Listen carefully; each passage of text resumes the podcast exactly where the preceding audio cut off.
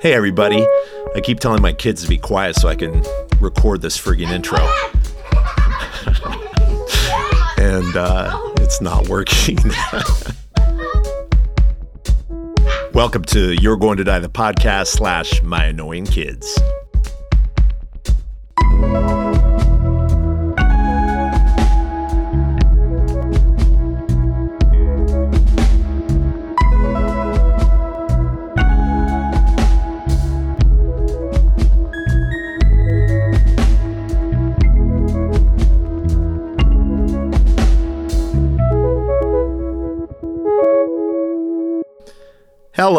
And welcome to You're Going to Die, the podcast, your favorite creatively conscious mortality podcast. Even if you're listening only for the first time, it's your favorite or it's your like top option because I know you don't have it already. I know that it doesn't exist. I know that there's other podcasts about death, dying, and grief, but this is a creatively conscious mortality podcast, very specifically. And this episode's guest helps make that clear once again. Love having authors on the show, wonderful writers, and Barbara Becker is no exception. So I'm your host, Ned Buskirk. Glad to be here in your ear. Thanks for having me. Let's just get to this real quick. I want to say one thing that's one of many reasons why I'm so glad I got to talk to Barbara Becker and read Barbara Becker's book. What I want to say is Barbara Becker's book, and I told her this, feels like a memorial, uh, a graveyard of sorts, um, an acknowledgement of lineage, of loss, lineage of ancestors, uh, the ancestry of our dead, but also the ancestry of those living that offer us the deepening understanding of what it means to be alive through their own struggles and their own losses and their their grief and their living and dying. And all the chapters, actually, almost all the chapters are named after who those people are, who those human beings are in Barbara's life. And so it's something I feel about some of the spaces we facilitate. Reading a book like this is like getting the offering of Barbara's life and the lives and deaths of her life to inform my own experience of being alive. We don't have to have gone through all the things when we go and listen to one another share our deep heartbreak and grief. When we sit with someone who's lost someone, the most important person in their life, we don't need to be there only if we've also lost someone. We actually get to be there to support them by not knowing, by showing up with the questions, by being willing to show up knowing we can't fix it. And by the way, by doing that, our own life, I think, can find more meaning and understanding and belonging, maybe, or enlivening our lives. When I leave a cancer patient workshop, or I'm in San Quentin, or I'm in a grief space, I leave with a different kind of appreciation for that I'm alive and how I'm alive. And this book is that kind of experience incarnate. And so that's what I want to tell you before you listen to this conversation. And I'm going to leave it at that because I want you just to get to it. And when you're done listening to this episode, get Barbara Becker's book, Heartwood. Barbara Becker is the author of Heartwood, The Art of Living with the End in Mind, winner of the 2022 Gold Nautilus Award. She has dedicated more than 25 years to partnering with human rights advocates around the world in pursuit of peace and interreligious understanding. She has worked with the United Nations, Human Rights First, the Ms. Foundation for Women, and the Grameen Bank of Bangladesh, and has participated in a delegation of Zen peacemakers and Lakota elders in the Black Hills of South Dakota. She is an ordained interfaith minister who bridges the sacred and the secular and has sat with hundreds of people at the end of their lives. I hope you enjoy this episode of You're Going to Die, the podcast with Barbara Becker.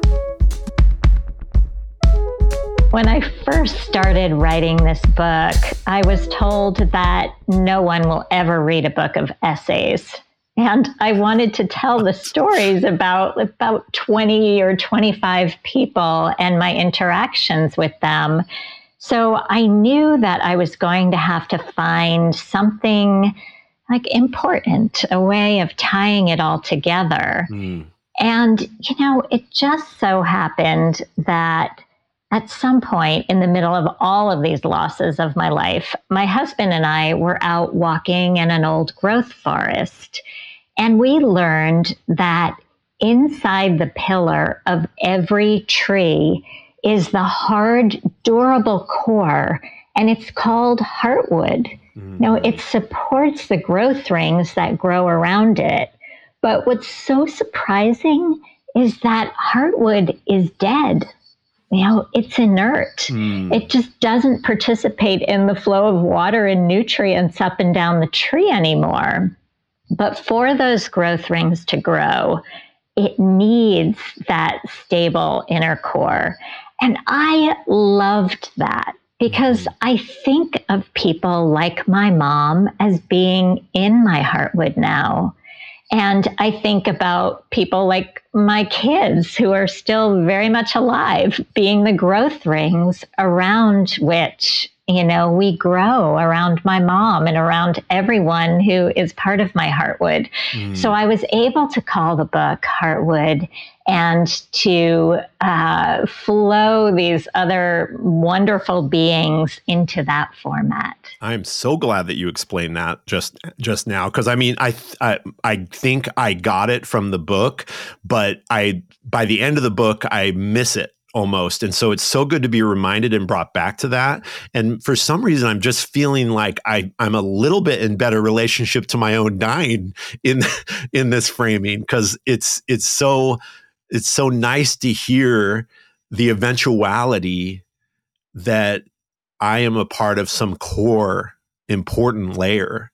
And I think our culture is so inclined to not let us be placed there or to brush us under the table um, when we're gone. And like I shared with you, my compulsion to have the open mic was one I think of. Well, I want to bring them into the living conversation. You know, I want to be in di- I want not only that, I want to be in conversation with them still, which I think your book is a version of too. It's it's you in conversation with all all your dead. Yes, I love that you said that because I think there are so many cultures that do death right in mm-hmm. that regard.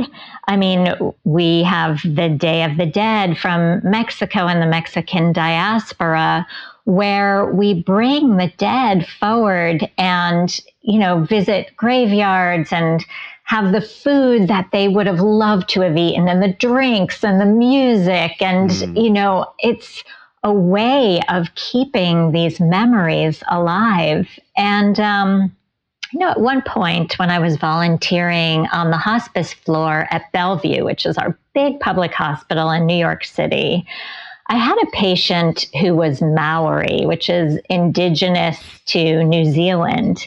She was a young woman and she had come to New York City on an art fellowship and she learned she was terminally ill and she was alone. Mm. And I was sitting with her at the bedside and she said, You know, Barbara, I'm really not alone. And I said, Well, what do you mean by that? And she said, yeah. You know, in our tradition, our ancestors, like those who have come before, are mm. gathering slowly around my bedside. And when the time is right, they'll reach out their hands and welcome me to the other side. Yeah. and I love that. We yeah. just don't talk that way in our culture. No. And Heartwood was a way of letting me tell the story of loss and of continued love mm-hmm. at the mm-hmm. same time suddenly it's dawning on me the amount of work that you've done with the dying there had to be very obvious people in your life that needed to be in this book. And i wonder if you you have this moment of well i need to list all my dead and say like who who needs to be in this party? You know like who needs to be in this book? I imagine there's a long list that does you know the book does not cover especially considering your work in hospice. You know it's so true. And the thing about it is you publish a book and it has a specific date and then your life continues on mm. and you know more people yeah. come in as growth rings but you also lose more people who were very much alive during that time and they um, they really just it's just an ever ending, never ending flow yeah. of um, of just continuity of mm. ups and downs and ridges and valleys and mm. um, you know I, I very much love what the taoists have to say they say that this is a world of 10,000 joys and 10,000 sorrows mm-hmm. and it's really a matter of dancing between the two, finding mm-hmm. equanimity when we can, but really being with the highs and the lows. Mm, yeah. Yeah. Thank you for that. I mean, that's where aliveness is, I feel like. And, and when we choose, especially this work, you know, I feel from your book some version of what I describe, which is the urgency, you know, the dead kind of entering you or becoming part of you and helping you focus on where you need to show up in life almost. And and I think I imagine the hospice work is definitely a version of that. But before I kind of connect I, I kind of want to connect my story to that because it is one of the first things I did after my mother-in-law died. My mom did not have hospice and you know i'd come home for thanksgiving and she just got really sick but I, but you know it'd been 13 years of that. So my sister and i kind of thought and my mom maybe even thought she'll get better but it went very fast and she died the day after thanksgiving and we just were young and didn't even know about hospice and just couldn't have known to ask for help you know until it was so obvious we couldn't even hardly get her to the bathroom and that's when we called the hospital. But in contrast, my mother in law's death, hospice was hugely significant, and I credit my my father in law for that. Of course, um, he made sure to have that holding, and it just changed my relationship to what's possible at the end of life. She died at home, and all of us were by her, you know, and by her bedside. It didn't mean it wasn't hard and and really, really, really like with that, it wasn't without its bad moments, but that's dying. And anyway, I left that thinking I'm not going back to school to like become a nurse or a doctor, but I want to I want to see about this hospice option and I started doing hospice volunteering and it felt like what I'm wondering what it was for you and that story of getting into that work um, it felt uh, urgent. You know, it was like I there's no question that this is what I need. There's no question that I need to be at the dying's bedsides. Like I need to be with the dying. I want to be in conversation with them. I want to learn. And that's really where that the beginning of i would say my legitimizing without becoming a mental health professional or or a medical professional me figuring out like this is my entry point to being in this conversation of death and dying in a way that like can build experience and bring something back to the people that come to our events and come to our workshops. That's like the earliest version of it. And so i i'm i want to i want to hear a little bit about that part of your life, getting to the hospice work and what that's been, and also acknowledge, like I meant to before I shared all this hospice stuff, that I think choosing a path like this, opening yourself to love and receive life means that you'll have heartbreak and loss. And that's being most alive to me. And I heard recently that you know people are like i just wish i didn't have all these highs and lows. I wish i was just sort of right in the middle and more balanced right there. And the response to that is well that's the flat line of your heart monitor you know when you're in the mm-hmm. hospital. That's like you're dead you know part of life is really like you said 10,000 joys 10,000 sorrows like and the dance in between Oh my goodness. That is one of the truest things that there is. I mean, mm-hmm. our society is rife with toxic positivity, as it's called. You know, this idea that we should be young and healthy and not have a strand of gray in our mm-hmm. hair, and, you know, the vacations should be marvelous and our jobs should be lucrative, and it goes on and on and on. And we deny the difficult things and we think that people don't want to hear them. Mm-hmm. So it's so interesting to me, like the conversation about death. I mean, people said to me when when uh, they asked, "What are you writing a book about?" and I said, "Well, it's really about death." And they said, "Oh boy, nobody's going to want to read that. Nobody's going to want to talk about that." But I'm sure, as you find in your work, that once you open the door, like it's just the floodgate opens yeah. in a sense, and people can't stop talking because we've denied ourselves for so long these beautiful and vulnerable conversations about what's tough. Mm-hmm. And it turns out that that's where we have so much connection yeah. to one another and the love starts pouring out when you uh, have that kind of safe space safe mm-hmm. brave space to share stories yeah yeah i i would say most of what I described to you, most of what we do is really grounded in the foundation of it is what you just described, you know? And I would credit, I would credit like you, right? An incredibly wonderful writer. Like l- so love your the voice of your writing of your words on the page. The beautiful book and part of the success of it being in the world isn't as much about that as it is about people needing it, the book. And I feel that way about that first open mic, you know, after my mother in law died, me getting clear on, oh, this is what this space is for. Our success and growth from there is as much, if not more, uh, credit due to people saying, yeah, I need that. Like people saying, literally saying often, where has this been? Like, this is what I've been looking for. Yeah, you know, um, you asked me about how I got involved in hospice work. Mm-hmm.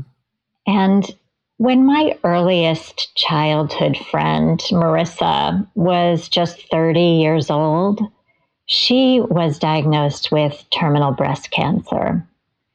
And it was like the most remarkable time in the sense that Marissa knew she was dying and she herself lived her life in the most beautiful way. Mm-hmm. You know, I think what had happened was she dropped her future story. She knew she wasn't going to live forever. So mm-hmm. she really um, had a presence unlike anybody else I had ever encountered in my life. Uh, she went ahead and she married her college sweetheart and she went to Italy between chemo sessions. And um, she just spent quality time with people and, and with her cats, mm-hmm. you know. And in the meantime, I was a total wreck, Ned. I yeah. was just like, uh, waking up at three every mm. morning, not being able to go back to bed, crying hysterically just breaking out in a cold sweat over the fact that I would lose Marissa. Mm-hmm. But I was also thinking, my gosh, my parents, they're getting older too, and I'm going to lose them. And then it mm. extended to my husband and, yeah. you know, my own yes, mortality. I do like, know. Yeah. Oh my gosh, I was a mess. Uh huh. But real quick interjection is like, of course, like that's part of the, the, like what we get from dying in life, right? The things we get from um, our dead or death and dying is this, this, uh, connection through line right to us, right? Through all the things yeah. we love. And already at the beginning, as hard as that was, that was your it sounds like what what it was with my mom, right? One of the first major losses that had you suddenly in that work, like, oh, this is about everything getting lost including yes. Mm. Oh, I was so lost. Oh my and gosh. I did like what I usually do, being such a nerd that I am. you know, I went to the library mm. and I took out every book on spirituality and religion mm. and mm-hmm. philosophy and just beautiful works of literature. And I discovered that you know, wise people, sages and saints throughout time. I mean, from the Buddha to the Prophet Muhammad to the Stoic philosophers like Seneca and Marcus Aurelius, and even to our homegrown American sage, Henry David Thoreau. Mm-hmm. Like they all advised us that if we want to live fully, we need to live with the end in mind. Mm-hmm which is such a paradigm shift. Yeah. I mean, it it was kind of shocking to me. Mm-hmm. You know, I was even reading um, Steve Jobs at the time was um, giving a commencement speech, and yeah. he was dying um, of cancer at that time, and he said that death is the single most uh, important invention of life, he said, you know, because it is life's change agent. Mm-hmm. And it was like a moment of, wow, really? We we can actually admit that this is you know, like that we are going to die, as you so yeah. perfectly say. Mm-hmm. Um, you know, Marissa um, had great hospice care, and I was able to observe some of that at the end of her life. That's the and first time yeah where you kind of saw that that option that resource yeah. Exactly. Mm-hmm. and i thought you know i can't go on philosophizing. Like just like you i, I thought mm-hmm. i should get involved in this. I want to get involved in this. And all along i knew I was going to be learning more than I was giving, yeah. you know? Yes. And yes. I just felt like this enormous welling up of gratitude for all of these incredible people that I've had the opportunity to meet over the years doing this work. Hmm. Did you go right away after that? I'm trying to remember if the book explains that moment of starting hospice training or what when did that begin like how did you know like I'm seeking this out and here's where I'm going to do it. And what's that story? Well, I um, had developed an interest in meditation. Mm-hmm. And uh, that came about through a period in my life where I had two miscarriages. Mm-hmm. And it was another time where I felt like I, I just the, the tumultuousness of the reality of life and death was more than I had tools to handle. Mm-hmm. And so I thought, okay, I'm going to try meditation. And oh my gosh, um, you know, I, I really think very fondly of people who are trying to meditate for the first time and yeah. with such compassion because it's so hard. It is so hard. You, know, you sit down and your thoughts are dragging you left and right, and it's like getting beat up on the shore, you know. Yes.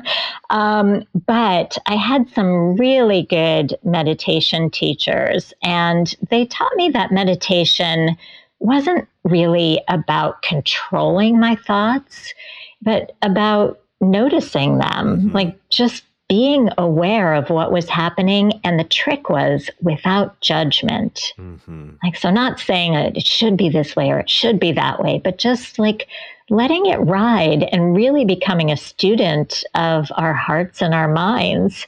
So I, when I decided to go get some training in hospice care, it seemed only natural to go to these two Zen monks in New York City who have um, an organization that works with people who are at the end of their lives. Mm. And um, I'm so grateful for the training I had with them. But the best part of the training was that um, we would sit together, we would meditate together, but then we would go actually to our assignment on a hospice floor somewhere with with real people, real people who were dying, and then come back and process it together. Wait, so wait, like you went to this organiz you you went to these monks, yeah, because you wanted to learn meditation. Yeah. And did it was it incidental that the dying being with the dying was folded into that program? Was it a surprise? Was it part of what drew you there? It was definitely what drew me okay, there. So you knew it was like this is meditation combined with being with the dying. Yes. Wow. And because they're Zen, there are these great like stories in Zen about, you know, becoming enlightened and then returning to the marketplace, which mm. means like coming back and mm. giving back in our day to day lives. so I was so attracted to what they were doing. Oh, I love that phrase, returning to the marketplace. Yeah. Is that something that they would frame it as, or? Yes. You know, totally coincidentally to my learning about heartwood, mm. uh, I found out that there is a Buddhist sutra called the Greater Discourse on the Simile of the Heartwood. I had no oh idea. Gosh. Wow. But what it is, is that, you know, they, there's this image of a, a woodworker, and he thinks he's like, you know, all enlightened and he's trying to find some good wood to work with. And um, he he keeps going back to this tree and he's looking at the branches and the twigs and the leaves and the outer bark and the inner bark and he thinks that he's like found enlightenment mm. you know because he's achieved some sense of virtue or concentration or some kind of knowledge and he's getting a little cocky about it right yeah. so um the the invitation is to not stop there to kind of take what you've learned and to keep going and mm. to find the heartwood or to find the marketplace mm-hmm. you know the place where the rubber really meets the road I of see. life mm-hmm. and that's what meditation practice is I all see. about yeah yeah. Okay. Thank you for that.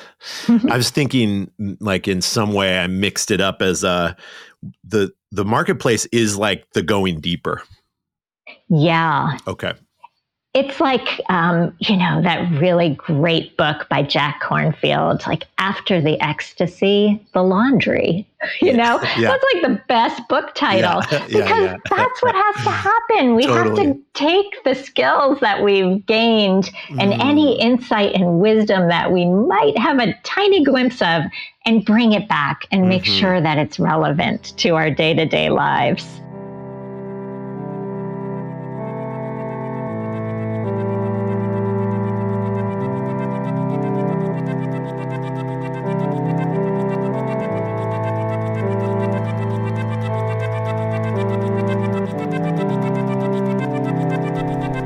Everybody. Podcast producer Nick Jana here.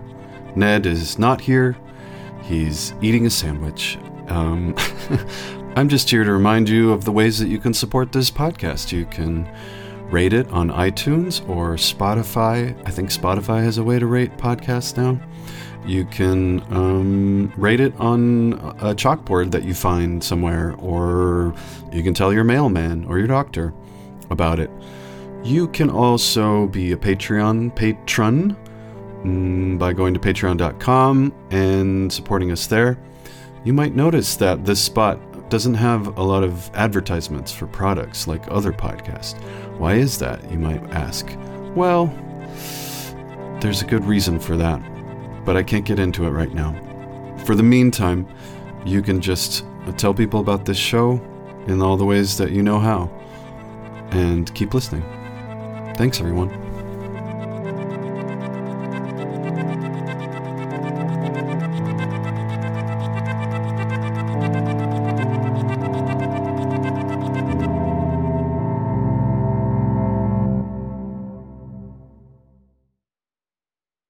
Yeah, it's like um, learning to be a solid boulder in a rushing mountain stream. Mm-hmm. You know, it doesn't matter how much snowfall, what runoff is coming down. Like the ideal is to be that non anxious rock. Yeah. And I, you know, I can tell you that I fall short of that all the time. sure. Thank you. oh my goodness. It would be such a lie to pretend that I figured out the sure. you know the secrets to life and death. sure. I get it. I but these metaphors are, mm-hmm. are helpful to me. I mean yeah. the metaphors of nature, like that boulder, the heartwood, you know, the ebb and flow of the tide, the waxing and waning of the moon, you know, the the change of the seasons. Mm-hmm. There's so much that we can learn from nature about our own lives. Yeah. Thank you. I appreciate I appreciate the honesty about your shortcomings um, or your moments. Uh, but I want to connect that to another part of your book that was really good for me, and I wonder if you could share share some thoughts on this, which uh, I'll speak from from very recent experience. This going into San Quentin as an example. I'm so honored and and really feel a stretch though there. Like I'm so grateful and and want to be there and it's a pretty significant place of of me really stretching. I'm not saying capacity, I don't mean that, but I but I do think of it in terms of how we've talking about being with the hard things. And there's times where I'm inclined when I'm doing some of this facilitation to think there's more to say or think that I have some kind of like bag of gifts, you know, and and and how do you take those gifts and give them to anybody but through words. And then the risk is there's too much of that. There's me trying to think I do have some kind of knowledge or the right sentence to add to a moment that's going to offer whatever medicine is needed. And I don't mean that those moments can't happen, but I but I'm sometimes in the struggle and the book helps me this part in the book where you talk about your hospice work is um, that piece I think from the monks maybe where they say the dumber you are, the dumber you are in the work, the better. And I, when I read that part uh, of the book, I was relieved, and in a way that I've needed more reminders of. It's okay to, like you encourage everyone in these spaces, to pay attention, to um, sort of in, in, spite of or or in disregard of your limits and your strength to really like be in the moment so you can just be watching and paying attention for what happens and so then create what happens with that kind of attentiveness um, but the beginner's mind piece feels like i need to keep kind of kicking myself back into that perspective. And i'm wondering how does how do you relate to that in a way that connects to what you just described? Even after all you've done all the training right? You just all the hospice training the disaster chaplain work there's still i wonder is this element of okay good you learned all that stuff and you've done a whole bunch of it how do you keep staying connected to i'm there's some version of beginner's mind going here um, or, or do you still so one of the zen monks said to me at one point when I was really feeling like there were answers to how to be with the dying. You know, I had to like learn every religious and spiritual tradition. I had to have all these tools at my disposal because somebody might ask me the big question about our existence and, you know, and and I wouldn't have the answer. yeah. so he said, you know, Barbara, you really do think you need to have all of these answers mm. to the existential questions.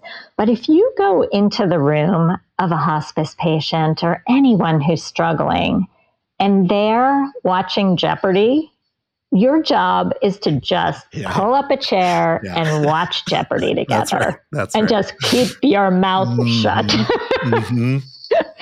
And I found that so helpful. That just it applies to everything in life. You know, I have these two sons who are now young adults and you know, like they're not watching Jeopardy, but you know, I don't know, they're they're playing something on their on their phones, and it's really yeah. like, show me what that is. Like, yes. why do you like oh, that? Right. You know, like, yep. what, just tell me about your life. Mm-hmm. You know, and um, you know, the monks also said like. You know, you might have a patient who wants to tell you all about baseball and you mm-hmm. know nothing about baseball, say. So again, you just say, like, tell me about the Mets. Why do you love the Mets? Mm-hmm. You know, and you might end up hearing this incredible story about how somebody used to go to the ballpark with their dad. And it'll unfold into one of the most beautiful stories mm-hmm. of their family relationship. Mm-hmm. And you mm-hmm. think you were talking about baseball, right. but you really weren't at all. Yes, I definitely relate to that with the volunteering. Um, the the times I would go and watch these old movies or like a horse race or the the life review you know um, mm. kinds of conversations and listening i think i went into that work thinking i was going to be somehow offering something and, and, not that i didn't but there's so much of just being with people and knowing like it's so it's just that simple and i definitely relate to connecting to my kids this idea that my son you know he's 11 and inclined towards video games and we try to keep it pretty balanced but the risk is that i'm resistant to the video games. Okay you can go play the video games. Uh, here's your time to go do that and lately just wanting to sit next to him and and play with him. And he wants to do that. He wants to share it with me. Like that's like the best version of of life for him as far as uh, in relationship with me, right? Is that I'm like yes to this thing that you so love instead of okay, fine, you can go do that, go in your room for two hours, you know. Instead, right, just or like don't I want to see this. yeah, exactly. I want to sit with you. I want to tell me how the game works. Let me give it a try. We did that uh, just a couple nights ago, and it was like, oh, I I need to do this more often. I need to make this kind of time with him. But yes, you're right. The ways these this paying attention um, when being with others, especially uh, how much it shows up in the rest of life. I love that. Yeah. Uh, you know, Ned, I'm so curious. Like, what does your 11 year old think about what you do? oh my gosh, great question. I am definitely going to toss this one back at you in a second, but let me see if I can answer that. We're pretty communicative. So I, I think without oversharing um, with him and my daughter's eight we do i do make time to talk to them about like the workshops with the cancer patients and going into prison. And um, I, I, kind of have a sense that they're, they're still at an age where if i talk about going into san quentin to do suicide prevention work with the community in there he he let's stay with my son. It's sort of it's sort of still like fascinating almost to the point of he, he'll be inclined not to ask more questions and want to know no, more about the conversations i have or what exactly i'm doing but maybe he'll just want to make a joke that he wants to go tell his his friends at school that i went to prison today. Um, like i've been i've been put away. Um, he's hilarious. he is hilarious. Uh, I, but I sense there's a real, honestly, Barbara, I, I do sense without a lot of talk between us about all that stuff and me i'm not like trying to drag him through it like here we need to talk about why this matters or why it matters to me. I think there's a real knowing of how much it is and how maybe important it is to be in these kinds of relationships with the world and community like I, I really sense they know how much it matters, um, not just for me, but but for maybe even them eventually. I don't know. I'm so curious to see the impact it may have on them as they get older. Like if it will uh, maybe somehow connect to their choices about how volunteering or or work they may want to do. Um, they're so young still. It's it's there's still some kind of gap because like i said i they know what i do but i don't they're not asking a lot of questions and i'm not making them listen to me you know talk about it a lot either. Do you feel like it at that age like 8 through 11 your sons were asking a lot about your work? Were you talking a lot about it? Like how how, how was it for you? It's um you know, I was actually eight years old when I was first introduced to death. Mm-hmm. Um, you know, I had just learned that my dad had been married to somebody before he was married to my mom. Right, right. Maureen. And Maureen, yeah. And I had discovered her presence by kind of snooping around one day in my dad's wallet. Yeah. And I had noticed a photograph of a woman tucked behind the picture of my mom. And I was like, what is going on here? Yeah. And, you know, I got caught in the act of, of looking through his stuff. And my mom had come into the room and I was like, who is this woman? Mm-hmm. And um, she told me that my dad had been married and that Maureen had died in an accident. Um, just shortly after they had been married. Mm. And I think what my parents did really well was to do what you just implied, to follow my questions. Mm-hmm. So that day it was enough right. to know that he had been married before and that she had died. That's right. And then it was months and months later where I was like, okay, how did she die? But still, you know, like she died in a eight, boat. Going into nine, where you were starting to want to know more. Yes, yeah. yes. And they wouldn't answer anything unless I asked. Yeah. And it was so great. It was really instructive for me, um, you know, as I was raising my own kids. Mm-hmm. And um, I think the real test was when my mom was dying. And we uh, told our sons that they could come and be with her and that it would mm-hmm. probably be days, if not hours, before she died. Mm-hmm. And they both thought about it long and hard. They had just seen her at Thanksgiving, and this was just a few days later. And they decided that they wanted to be there. And when they came to the room where my mom was staying in her home, like we gathered around her hospital bed, I think they thought, okay, that might have been a mistake. She mm-hmm. looks terrible. She can't recognize us. The the smells, the, the just everything about the room just was not what they had thought. So the youngest one left. Yeah. And um, you know, we gave him space. We gave him time to decide if he wanted to go back. Yeah. And he did. Yeah. But he had to do it again, like, you know, a few mm-hmm. hours later, mm-hmm. just going outside and playing basketball in the yard for a little while and you know g- getting on that video game and eventually he wanted to be with nana mm-hmm. so i think there's something about letting young people actually letting everyone yeah yeah thank you lead with with their questions That's in right. their own time mm-hmm. Yeah. Yeah i appreciate that. I was like gosh i feel like i should have answered that question about my own kids with a little more like they're very clear here's all the ways and and you just helped me get to really what the answer is that i it's i don't really i'll say i had a cancer patient workshop you know and I, they know enough because they know grandma and Grammy died, you know, from cancer, and so it's it's it's it's an it's they know enough. I and I trust this that if they want to know more, they'll ask more, and sometimes they do.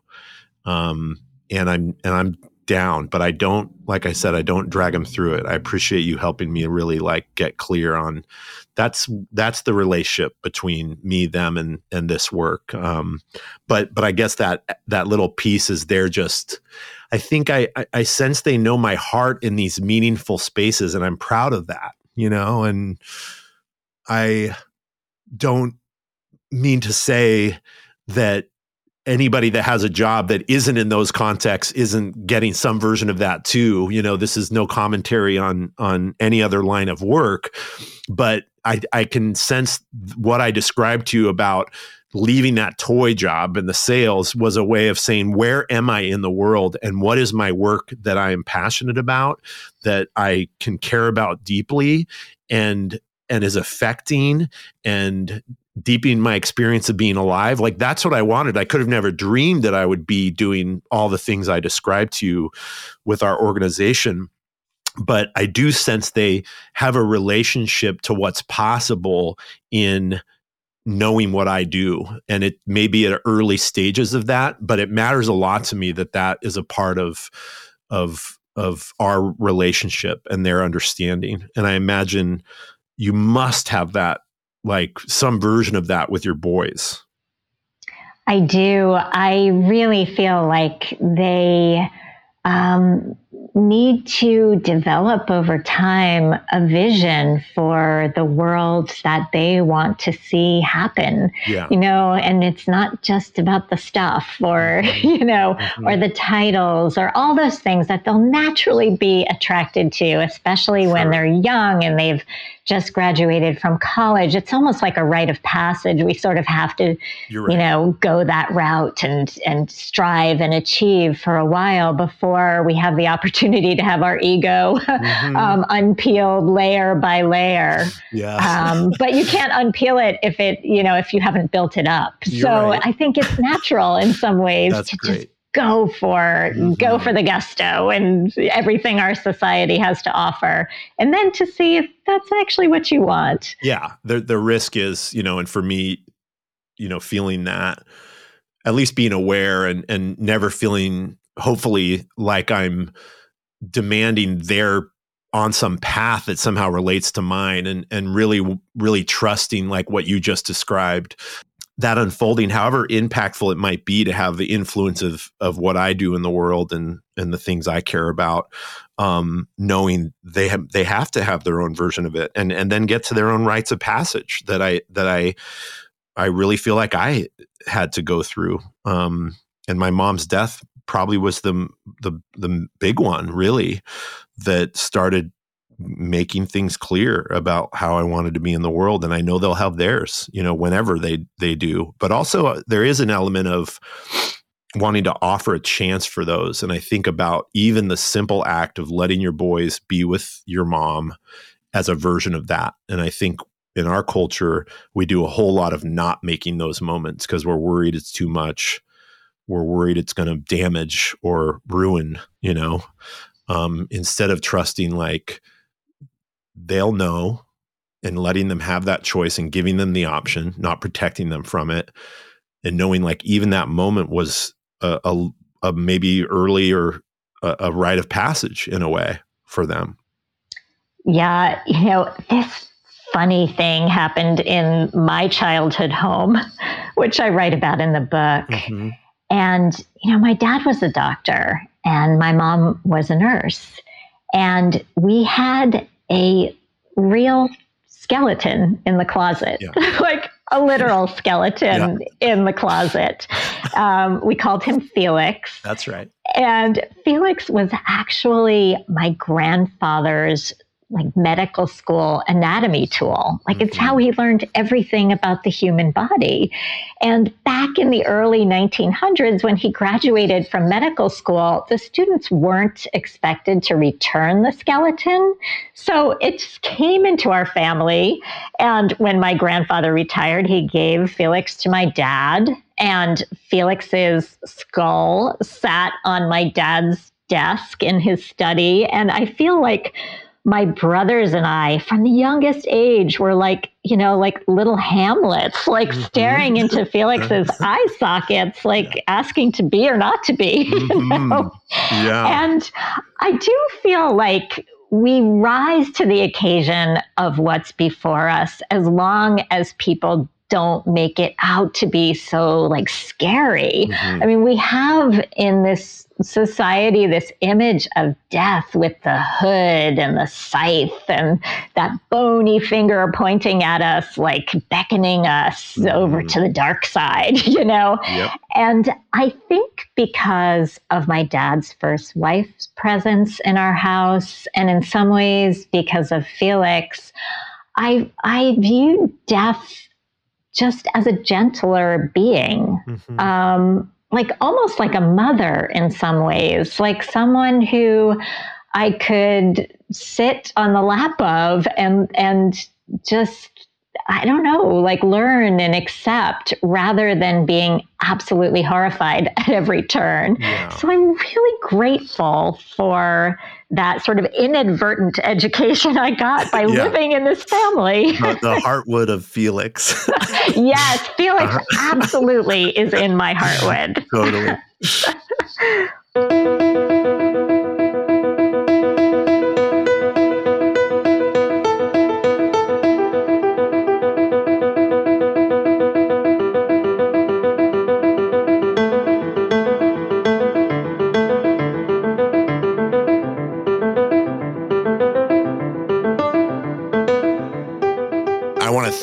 Barbara Becker for sharing her book and for being on the show. It was one of those moments where I got the book before we'd set up a time to talk or even said we were going to.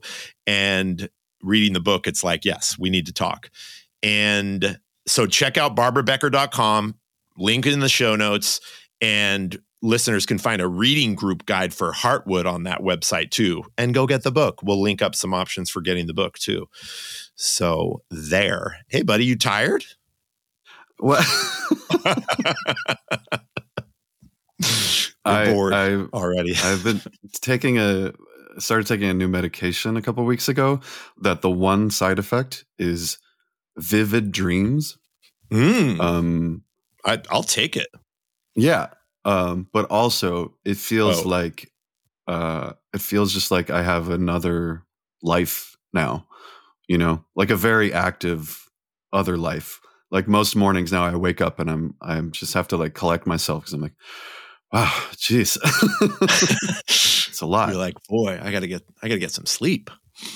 Um, I think about dreams like that, like a place to live uh, and use our, our that extra time. So I feel like as far as a side effect to a medication would go, um, unless yeah, you it makes you tired or you're exhausted from the dreams, and if they're nightmares sometimes. Chelsea was just telling me about this uh, indigenous culture in America that used to have your dreams are the primary like rule of law, like the the conscience of Yeah, your culture.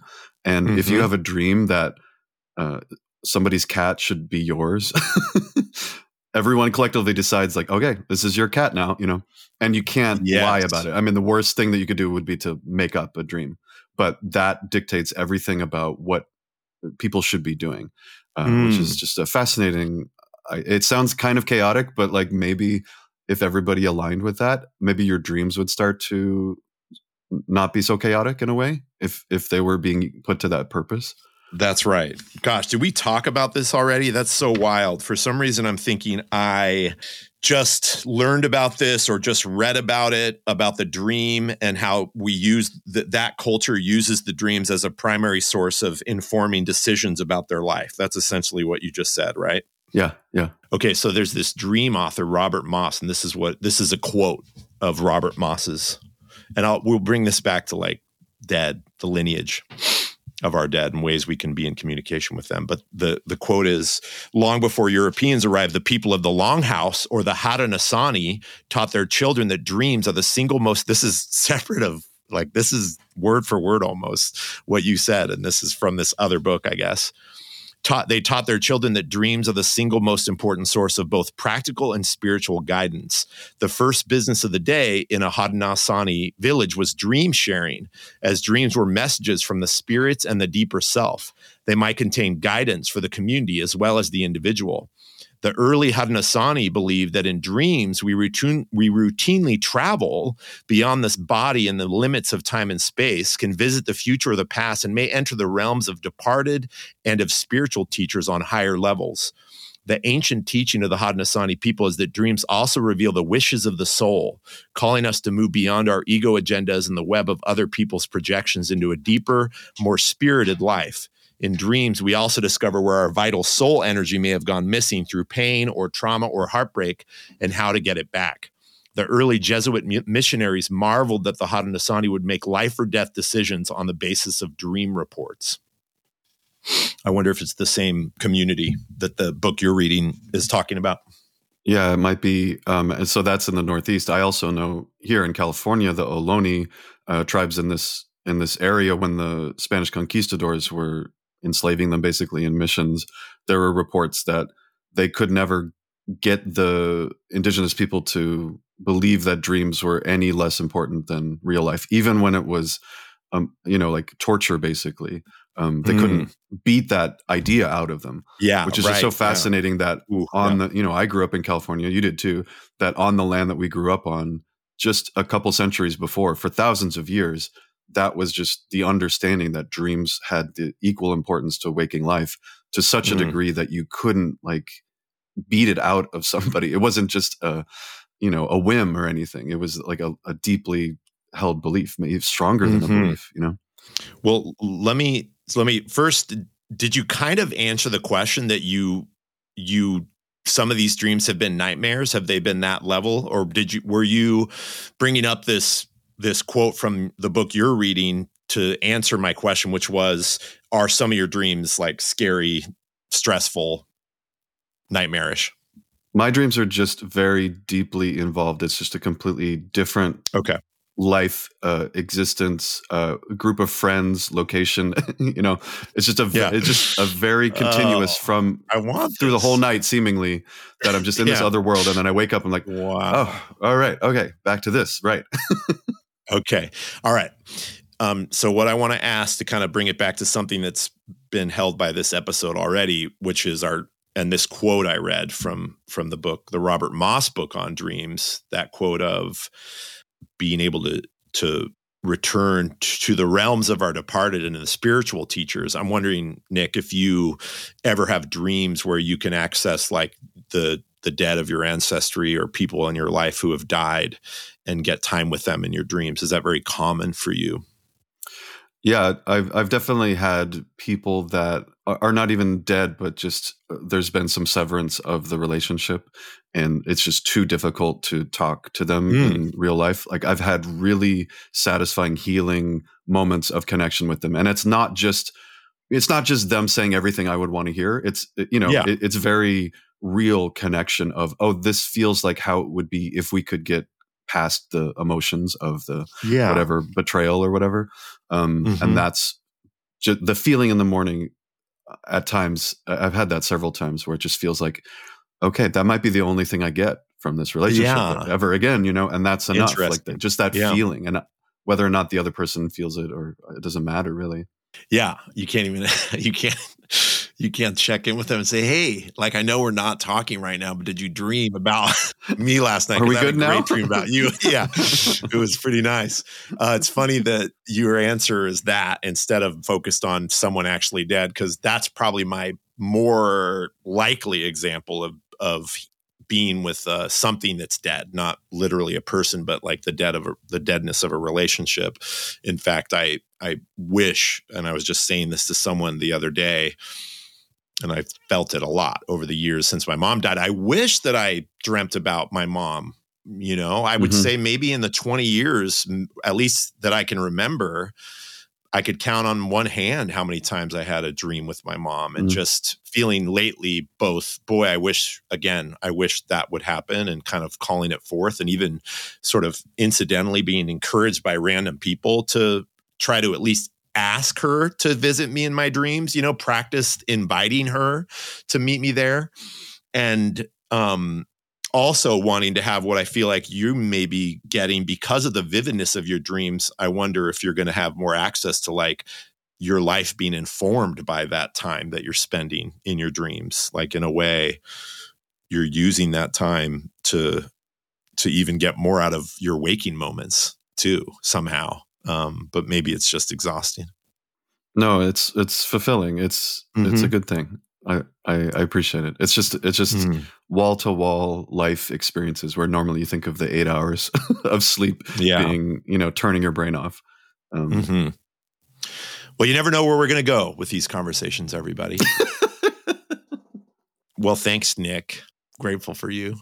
Thanks, listeners. So glad you're here. Thanks for letting us be in your ear. Until next time, bye bye. See you in your dreams.